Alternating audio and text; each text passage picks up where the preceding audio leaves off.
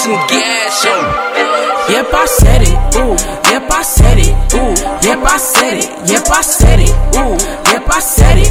Ooh. Yep, I said it. Ooh. From the streets, racism to the church. I'ma tell the truth to you even when it hurts. Tell uh. no lies, no cap, no perk. Came out my uh. mouth, then the truth, what you heard. Yep, I said it.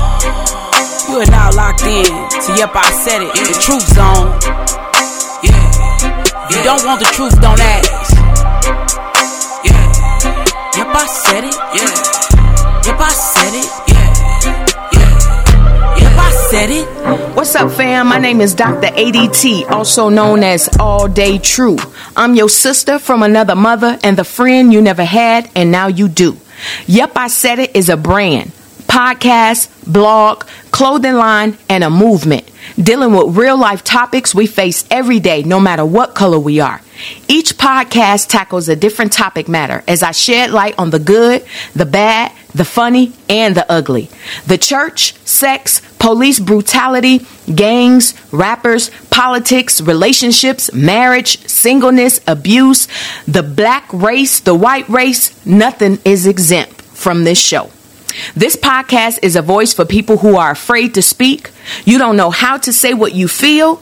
You've been told to be quiet because you do too much. You've been called weird, called out of your name, or people just simply don't understand you. Hey, sounds like we're family. So allow me, Dr. ADT, to inspire you to come out of your shell and stop living a false identity. Embrace being set apart. People who can stand alone are strong, courageous, and have the strength to endure. Who are you? Only you can answer that. This podcast will motivate and inspire you to be your best you. This new relationship we have, please understand, all relationships take time. You may not like what I say today, but you will respect it tomorrow. Anyone in my circle is forced to grow, otherwise, you fall off.